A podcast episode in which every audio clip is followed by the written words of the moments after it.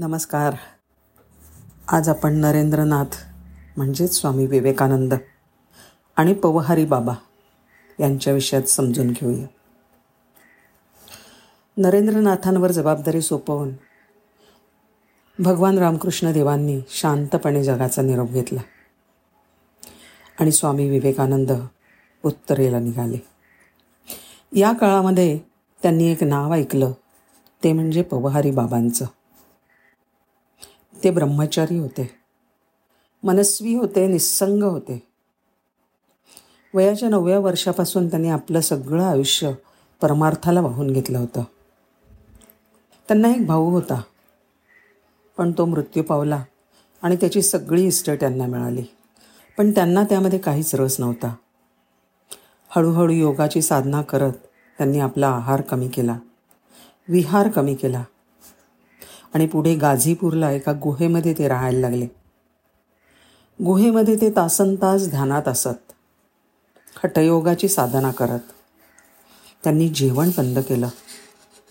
लोकांना कुतूहल वाटायला लागलं. हे राहतात तरी कसे?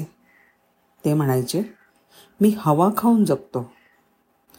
म्हणून त्यांना पवन आहारी असं नाव पडले आणि त्याचा अपभ्रंश झाला पवहारी बाबा. असं सांगतात की एकदा एक चोर पवहारी बाबांकडे आला. त्याला कळलं की बाबांकडे चांदीचे दागिने आहेत. ते चोरून न्यावेत. रात्री बाबा झोपले असतील या कल्पनेनी तो आला पण बाबा तर ध्यानस्थ बसलेले होते. त्यांची समाधी लागली असेल तेव्हा त्यांच्या काही लक्षात येणार नाही असं समजून हलक्या पावलांनी जाऊन त्यांच्याजवळ जे गाठोडं आहे ते त्यांनी उचललं आणि घेऊन गेला. चोर जायला लागला आणि गुहेतून वाकून कसरत करत जात असताना त्याच्या हातून ते गाठोडं पडलं. भांड्यांचा छन्न असा आवाज झाला आणि पवहारी बाबांनी डोळे उघडले. चोरांनी लागलीच ते गाठोडं तिकडे टाकलं आणि पळत सुटला. त्याच्या पाठी पवहारी बाबासुद्धा पळत सुटले. त्यांनी चोराला पकडलं आणि विचारलं काय पाहिजे तुला? कशासाठी आला होतास? मला मला ते काठोडं हवं होतं. तो चोर म्हणाला अरे मग घेऊन जा ना तू. असं काय करतोस? तू मला सांगितलं असतंस ना तर मी तुला आधीच दिलं असतं. कशाला एवढी मेहनत घेतलीस? आणि एवढा कशाला त्रास करून घेतोय? चल लवकर. पवारी बाबांच्या स्पर्शाने पुढे त्या चोराचं जीवन एवढं बदललं की तो पुढे संन्यासी झाला. त्याने सर्वसंग परित्याग केला आणि साधूच्या वेशामध्ये फिरायला लागला. योगायोगानं स्वामी विवेकानंद प्रवास करत असताना गाडीच्या डब्यामध्ये त्यांच्या शेजारीच तो बसला होता. आणि सहज त्याने विचारलं तुम्ही एवढा प्रवास करता तर कोणी महात्मा भेटले का? तेव्हा स्वामी विवेकानंद म्हणाले गाझीपूरला पवहारी बाबा नावाचे एक महात्मा भे महात्मा भेटले. आणि स्वामीजींनी तो प्रसंग सांगितला. हे ऐकताना त्याच्या डोळ्यातनं पाणी यायला लागलं गहीवरून आलं. कारण ही आपलीच कथा आहे त्याच्या लक्षात आलं. गाझीपूरच्या पवारी बाबांच्या प्रेमात स्वामी विवेकानंद पडले. त्यांना वाटलं की यांच्याकडनं हटयोगाची साधना शिकावी. त्यांनी विचारलं बाबांना तुम्ही मला हटयोग शिकवाल का? बाबा म्हणाले शिकवेन. रात्री ये. तुला माझा अनुग्रह घ्यावा लागेल. दीक्षा घ्यावी लागेल. ही दीक्षा घेतलीस की मग तुला हटयोग शिकवेन. स्वामीजी म्हणाले ठीक आहे. त्यांना जी खोली देण्यात आली होती त्या खोलीत ते विश्राम करत होते. आणि रात्री बाबांकडे जायचा असा विचार करत होते.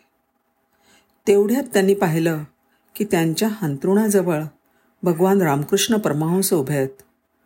आणि त्यांच्या चेहऱ्यावर एक प्रकारची करुणा आहे. स्वामीजींना काही कळे ना त्यावेळेला भगवान रामकृष्ण देहामध्ये नव्हते. त्यांचा मृत्यू झाला होता. त्यांना उठून नमस्कार करायचं भानसुद्धा त्यांना राहिलं नाही. ते ठाकूरांकडे नुसते पाहत राहिले.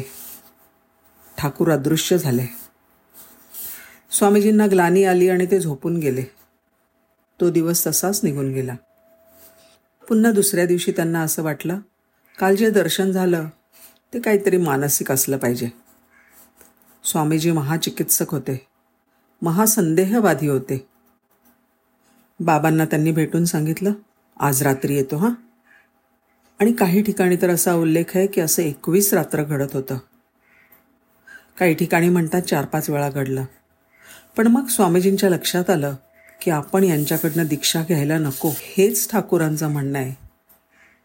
पवहारी बाबांच्या जीवनामध्ये कर्माचा अभाव दिसून येतो. हटयोगाच्या साधनेत त्यांनी काही गोष्टी प्राप्त करून घेतल्या आहेत. आणि त्यामुळे स्वामीजी त्यांच्याकडे आकर्षित झाले आहेत. पण एककल्लित्व जर स्वामीजींना त्यांच्या दीक्षेने प्राप्त झालं तर त्यांना पुढे जे कार्य करायचे आहे त्या कार्यात तो अडथळा ठरला असता. म्हणून जेव्हा स्वामीजींच्या मनात आलं की त्यांच्याकडून दीक्षा घ्यावी आणि हठयोगाची साधना करावी तेव्हा ठाकूर त्यांच्या पलंगाजवळ उभे राहिलेले आहेत.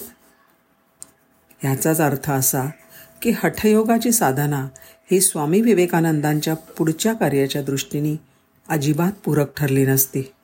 उलट तो अडथळा ठरला असता. ठाकूरांनी त्यांना सावधानतेचा इशारा दिला. स्वामीजींनी एक फार सुंदर बंगाली कविता केली आहे. त्यात ते म्हणतात एखादं लहान मूळ अवखळपणा करतं आणि आपल्या आईला सोडून दूर निघून जातं. तसं मी तुमच्यापासून दूर जाण्याचा प्रयत्न करतो. पण माझ्या लक्षात येतं की आपल्याला त्यांनी कडेवर घेतलं आहे हे आपल्याला सोडणार नाहीत. मी तुम्हाला शरणागत आहे. तुम्ही मला क्षमा करा. अशा प्रकारचे भाव स्वामी विवेकानंदांनी कवितेमधनं व्यक्त केलेले आहेत. आणि ही कविता गाझीपूरच्या प्रसंगाला धरूनच आहे. मग स्वामीजींनी संकल्प सोडला की कितीही श्रेष्ठ पुरुष असला तरी मी आता कोणाच्याही नादी लागणार नाही. भगवान रामकृष्णदेव हेच माझे गुरु आहेत. आणि एका पत्रात त्यांनी लिहिलं आहे या जन्मी मी त्या म्हाताऱ्याला विकत गेलेलो आहे. धन्यवाद.